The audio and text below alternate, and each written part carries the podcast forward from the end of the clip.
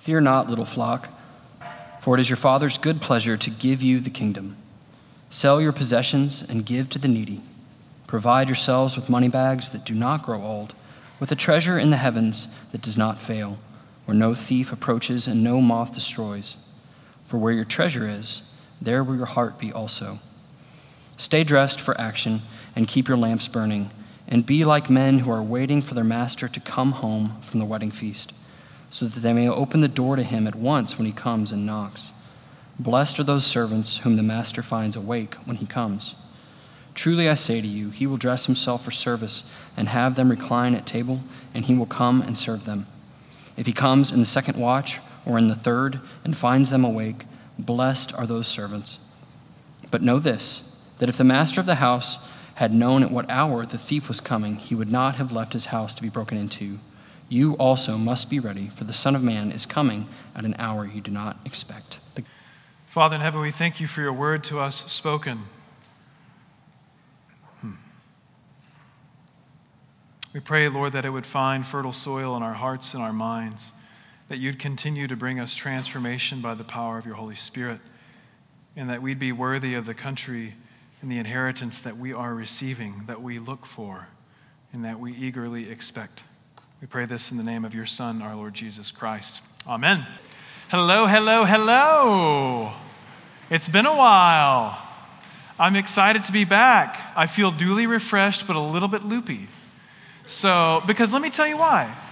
I didn't have a chance to stand or sit and talk for 18 to 22 minutes to people without them interrupting me this whole time that I've been gone. So I'm very excited to be able to stand up with a captive audience I mean, I talk to other drivers on the road, but it's, you know, they're not really responding to me. And, um, but, but seriously, it's really good to be back. Um, it's really wonderful to say together the word of the Lord, thanks be to God. Just to utter those words and say them with you uh, is, is a wonderful thing. Tonight, our Lord Jesus is teaching us a lesson, and it's very simple. But it's beautiful how the lectionary has brought together other lessons to support what Jesus is teaching. He is telling us a few things, and it's very simple be ready. Not only be ready, but stay ready. I'm like, ready for what, Jay? Well, I'll get to that in a second. Be ready, stay ready, and wait. Hurry up and wait. Summertime is a time of vacations, a time of going and doing things that you maybe you've never done before, maybe playing some mini golf, maybe going to a theme park or something like that. And usually, when there are lots of lines, you're doing a lot of what? Waiting. And I get anxious when I'm in lines. Can you tell that I would do that? I get a little antsy. I get a little nervous, especially when we're driving somewhere and I know that there's going to be a line. So I get very tense and very anxious, and I can't just enjoy what's in front of me. We drove to Colorado a couple of weeks ago, and I didn't realize that I think it's Highway 64 between Clayton, New Mexico, and Raton is now four lane. When did that happen? It's been 11 years since I've been up there. So, all this time I have all this anxiety built up, getting ready for the two lane death trap that is that road between Clayton and Raton, when all of a sudden we get there and, I'm, and it's four lane. I thought, okay, I bet when it turns the corner, it's going to shut down. So my anxiety is still bubbling. It's still there. It's feeding the energy while everyone else is happy watching DVDs or listening to podcasts. So here I am waiting around every corner for it to shut from four lanes down to two, but it never did. And it was beautiful. Jesus says, be ready, stay ready, and wait. Now, notice the two different sort of topics that we have. Now, we have these two pericopes or passages, and we jump in the middle of one when, when it says, Fear not. So I'm going to skip ahead to verse 35. So remember, he says, Fear not, but we'll come back to that in a minute. Verse 35 Stay dressed for action. Keep your lamps burning. This sounds like Advent, doesn't it? If you're familiar with the church seasons, Advent's when that time we anticipate Christmas, but we're also really anticipating the second coming. And so it's like this twofer. It's kind of strange, but we're anticipating. And Jesus is speaking truly and surely about his second coming, about his glorious appearing. The Greek word we use for that is parousia. So he's talking about his coming again, and he says, Stay dressed for action. Now, think about what does that remind you of? If you're a Jew, if you're a Hebrew, and you've got this long national history, this long story of a people, and you have a patriarch, Abraham, when is a moment when God has told you, be ready, stay dressed? And the, the word there is literally with your belt already fastened or your loins girded but it's reminiscent of the Exodus, of that night when the Hebrews would eat the meal in haste. Exodus 12, verse 11. They would eat the meal in haste, and they would do it with their belt around them, their staff in their hand, because they had to be ready at any moment for what? The deliverance of the Lord God.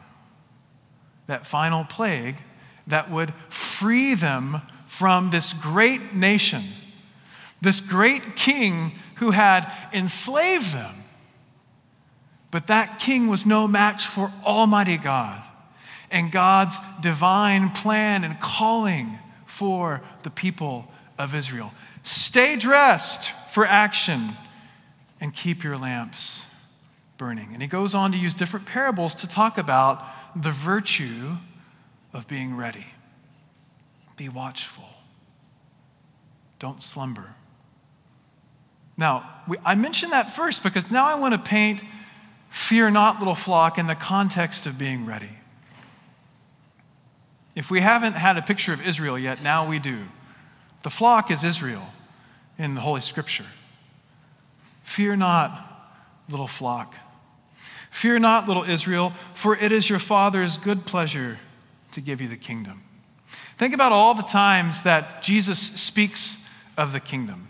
And when he's speaking of the kingdom, at least in this point, it may be in some of the little flock's mind that this kingdom is a new kingdom to displace evil Rome. Rome has been here, they're just inheritors of the, the despots before them. We need to get Rome out. We need to clear the land because God, obviously, Genesis 12 and 15, promised Abraham a seed, a land, and gave him a promise. Get Rome out of here. And so Jesus says, Fear not, little flock. It is your Father's good pleasure to give you the kingdom. But the kingdom that Jesus is talking about is not this kingdom filled with political overtones. It is a kingdom that he will inaugurate with his bloody and at that time very shameful death. What a, a, a complete shame that Jesus would call himself God. This is in the mind of a Jew in the first century. That A would call himself God and that God would die. That's impossible and die on a cross. There's a curse for that. For it is written, Paul writes, Cursed is everyone who is hanged on a tree. Quoting from the Old Testament.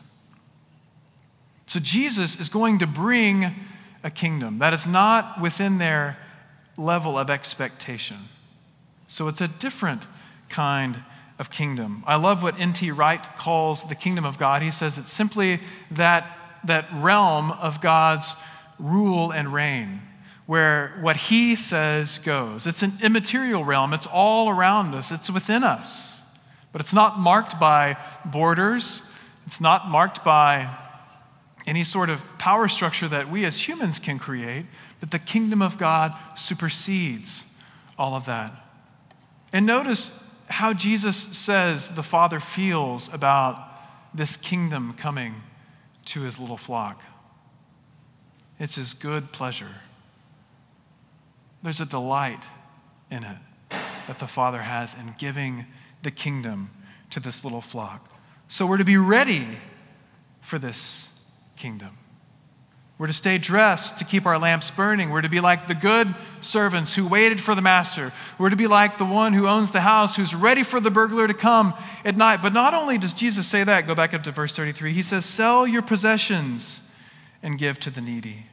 Now, just a few verses before this, Jesus has been speaking to these many people that have gathered around him, and he said, don't worry about what you're going to eat. You see the ravens? I don't know why he chooses ravens. It's very interesting. But he says, You see the ravens? Even they eat. They don't have to sow, they don't have to store up in barns, but they're eating the lilies of the field. They're clothed. You don't need to worry about your clothes. Now, in that day, a normal person probably had the, the clothes they were wearing and maybe another set of clothes.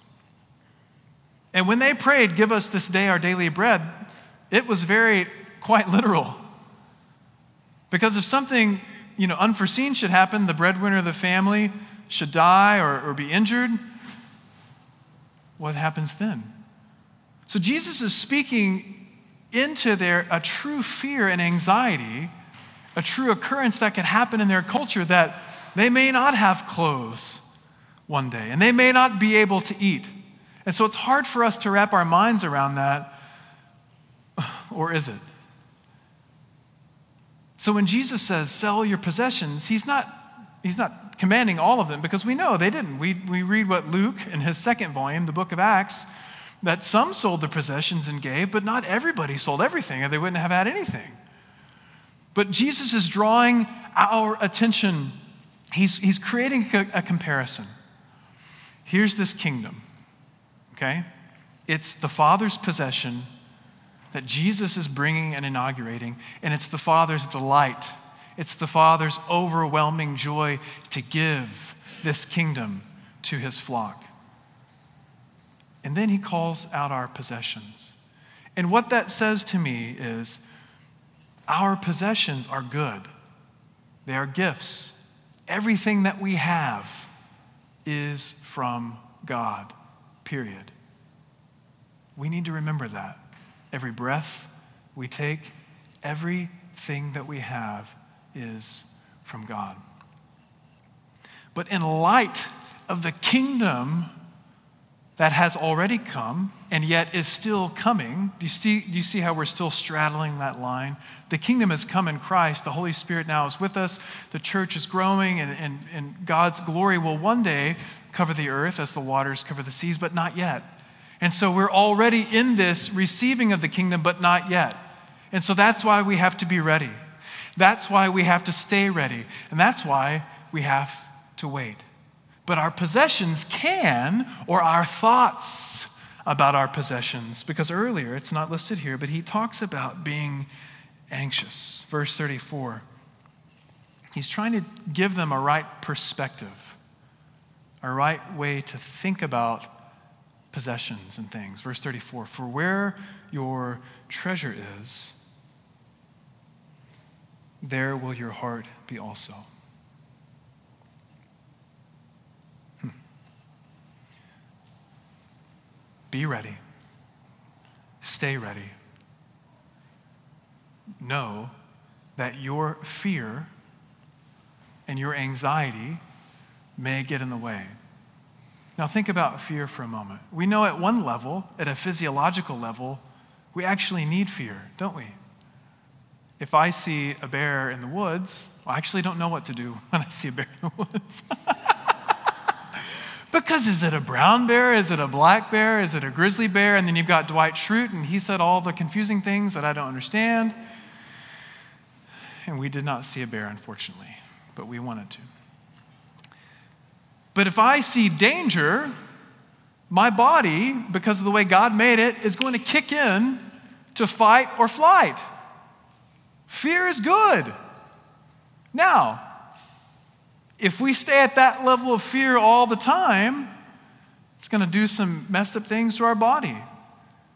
I was reading in one account when our, when our sort of fight or flight uh, system kicks in, it, our guess, I don't know, I'm saying this wrong, so y'all look it up later. But it are basically our gastrointestinal system gets bypassed so that energy and blood can go to our extremities so we can get the heck out of there or get really tall and scream, whichever thing we're supposed to do. So, in the moment, that is a gift from God, but we cannot sustain that level, can we? If you're like me, maybe you've been anxious before. Maybe you've struggled with anxiety before. And you realize, oh, wait, yeah, is that why I get these weird stomach pains? so Jesus is calling us into a posture of readiness and waiting for Him that is for our own good. Fear not, little flock. It is your Father's good pleasure to give you the kingdom. We think about what's an example of someone who's done this?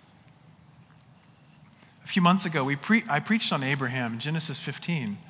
And I love Abraham because in this passage of Genesis 15, he believes the Lord, and God counted it to him as righteousness. Period. And then in the next, it's not in our bulletin today, but in verse 7, God says, Hey, I'm, not only am I going to give you, you know, these uh, people, the seed, I'm also going to give you this land. And right after Abraham gets set up as the pillar of faith, believe God, counted righteousness, win, win, win. Abraham says, But how am I to know that I'm going to have the land? Oh, and I love that. Friends, because in our readiness, in our waiting, we are going to be like that. We are going to trust God completely for our food and clothes. And then we're going to say, but really, what? Wait, what? Abraham is, is a wonderful picture. Abraham and Sarah is they're a wonderful picture of hearing from God, hearing his promise, believing in God, not only leaving Ur of the Chaldees, but going up to Haran, up in present day Syria, then down to where they ended up in the, in the middle of Israel. Not only that, but believing in him. Did they mess up along the way? Just about every step. But God led them. God made the covenant what Abraham said, How am I to know? God said, I'll show you. And God came as a smoking torch and a fire pot, passing between the cut parts of the covenant. Abraham and Sarah could have been hindered in their readiness and in their waiting. Look at Hebrews 11:15. It's on page 5 of your bulletin. If the author of Hebrews says, if they had been thinking of that land from which they had gone out, they would have had opportunity to return. If they had been thinking about where they came from. Now I want you to think about your personal story, your personal narrative, where you've come from. You've, you've heard the call of God to follow Jesus Christ. You've received his life and salvation, okay? You've, you've come from somewhere. Maybe you grew up in a home where God was always believed in and loved, and, and, and that is a tremendous blessing. Or maybe your story is not like that, and you came from somewhere way different than where you are now. Nevertheless, we have all come from somewhere. And Abraham and Sarah did a little bit of what Jesus tells these disciples. They put their heart in God's promises. And so, where was their treasure? Where was their expectation? Where was their hope in their waiting? In God, in His unfailing love, as the psalm says. Even as we have put our hope and our trust in your unfailing love. So, Abraham and Sarah, not wavering, putting their treasure in God and His promises, taking Him at His word, follow Him. They don't look back from where they've been because it would be very simple, wouldn't it? Think of the Israelites leaving Egypt. They actually said that exact thing. It's better for us to go back and be slaves in Egypt than to die out here, Moses. Hmm. Have you ever been in a place in your life, or maybe are you at a place in your life right now where you think, God, it's better if I just go back and be in servitude than if I go wherever you're leading me right now? Because this certainly doesn't make sense. Fear not, little flock. It is the Father's good pleasure to give you the kingdom. Guys, we are a pilgrim people. We are always going to be strangers and aliens, no matter what culture, no matter what country, no matter where we live. And that's a good thing because we're sons and daughters of Abraham. We're followers of our Lord Jesus Christ. We are heirs of the kingdom. But Abraham and Sarah, verse 16, desire a better country. That is a heavenly one. Hmm. Therefore, God is not ashamed to be called their God. Hmm. for he has prepared for them a city. Think about that being said about you. By faith, Curtly, John, Kelly, Paul, Stephanie. By faith, they followed me, says the Lord, and I am not ashamed to be called their God. All of this comes into being ready, being attentive, waiting, watching, hoping. And the psalm, as the psalm so often does, adds pathos and poetry to the truth of what has been taught in the gospel and in this epistle. Behold, the eye of the Lord is upon those who fear him, on those who wait upon his love. It may not feel like it, may not seem like it, but the eye of the Lord is upon you to pluck their lives from death and to feed them in the time of famine. Our soul waits for the Lord. He is our help and our shield. Indeed, our heart rejoices in him, for in his holy name we put our trust. And just a favorite verse of mine let your loving kindness, O Lord, be upon us, even as we have put our trust in you.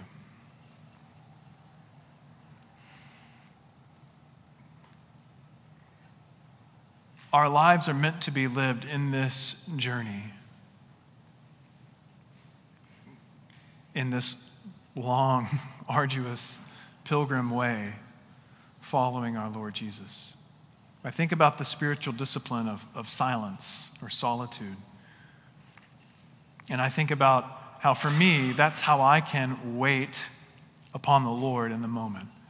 I can shut down the factory that is my brain, the thoughts, the soundtrack playing in the background, put that quiet and wait upon the Lord. But think about that for the length of your life. Now, we, you can't sit in silence all day, every day for the rest of your life. That's not what I'm saying. But what I am saying is to be ready, to stay ready, and to wait is to live in that posture in that place of always being ready for a moment of encounter, of always taking the next step that the Lord has asked you to take so that you can take the next step, knowing that His eye is upon those who wait for Him, who trust in His unfailing love. God is inviting us, He's begging us to trust in Him and not just the things that we see, not just our possessions. A horse is a vain strength. Well, a horse. Back then, a horse was a pretty dad good, thing to go to war with. We need God. What is inhibiting or helping? What is inhibiting or helping your readiness? Hmm. Is it anxiety, the thing that Jesus mentions by name? Is it, is it sort of a prolonged fear? Is it possessions? Has moth destroyed, like those dang moths ate my jacket one winter? Ate the holes right out of them? Is it the things that sin and, and creation and just the vicissitudes of this world can take from you and me? Is that inhibiting or helping your readiness? That's one thing. Maybe you write this down. And the second question is this What are you putting your hope and trust in? Again, there are so many things that we love that are good, that are gifts given to us. And we're, we're not blowing those up but what we're saying is that the same thing that Jesus says, when we put them in perspective, we see the giver. What, is, what are you putting your hope and trust in? Let's pray. God, we love you. We thank you for your patience with us, for us, poured out on us. Hmm. Help us to be ready. Help us to be like Abraham and Sarah. We know they messed up, and we know that we are going to mess up. We are broken just as they are. But we pray you, Lord, to fill us with your spirit, to fill us with your truth in such a way that we could take a deep breath, look to the heavens, and put our whole trust in you. Let your loving kindness be upon us, O Lord, even as we have put our trust in you. Amen. Let's stand together as we affirm our faith and say the Nicene Creed. We believe in one God, the Father, the Almighty, maker of heaven and earth, of all that is seen and unseen. We believe in one Lord, Jesus Christ, the only Son of God, eternally begotten of the Father, God from God, light from light, true God from true God, begotten, not made, of one being with the Father. Through him all things were made. For us and for our salvation, he came down from heaven. By the power of the Holy Spirit, he became incarnate from the Virgin Mary and was made man. For our sake, he was crucified under Pontius Pilate. He suffered death and was buried. On the third day, he rose again in accordance with the Scriptures and is seated at the right hand of the Father. He will come again in glory to judge the living and the dead, and his kingdom will have no end. We believe in the Holy Spirit, the Lord, the giver of life, who proceeds from the Father and the Son with the Father and the Son, he is worshiped and glorified. He has spoken through the prophets. We believe in one holy Catholic and Apostolic Church. We acknowledge one baptism for the forgiveness of sins. We look for the resurrection of the dead and the life of the world to come.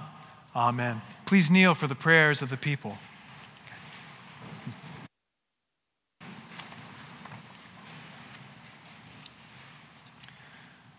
Father in heaven, we pray to you for your church all over the world.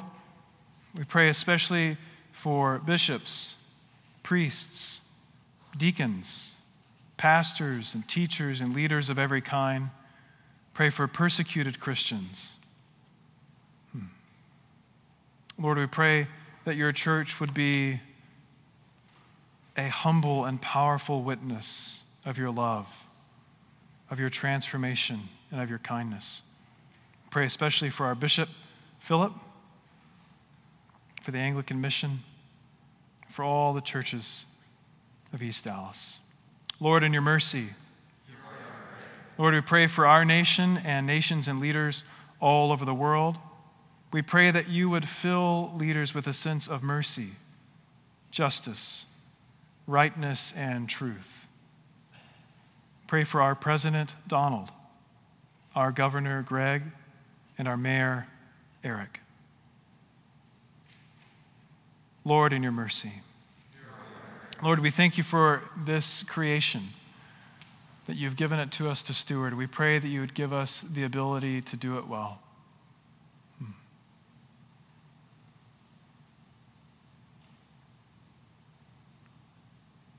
Bless your earth, Lord. Hmm. Thank you for providing for us through it. Give us wisdom and care to watch over it. Lord, in your mercy. We pray, Lord, for those who are in any need of any kind, especially for the impoverished, the homeless, for those without air conditioning, for those with no access to clean water, for those in prison, for the widow, the orphan. Lord, we pray for our friends here at Central Lutheran Church and their pastor, Christina, that you bless them and their counsel. Lord, in your mercy. And Lord, we pray for those who are in need of healing of any kind, whether it be mental, emotional, physical, or spiritual. Just offer those names to the Lord now. Mark. Marcia. Lord, in your mercy.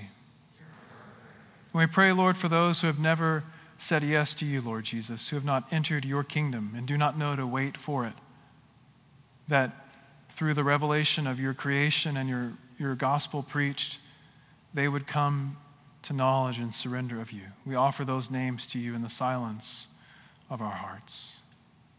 Hmm. We pray again, Lord, for victims and the aftermath of the shootings in El Paso and Dayton. Pray for wisdom for our leaders, and we pray, we just we beg you for peace. Lord, in your mercy. We offer you all these prayers, Lord, because you've taught us to. We are your priestly people. It is our privilege to stand in the gap and to intercede and cry out to you on behalf of the church and the world. And we do this with joy in our hearts. In your name, our Lord Jesus. Amen.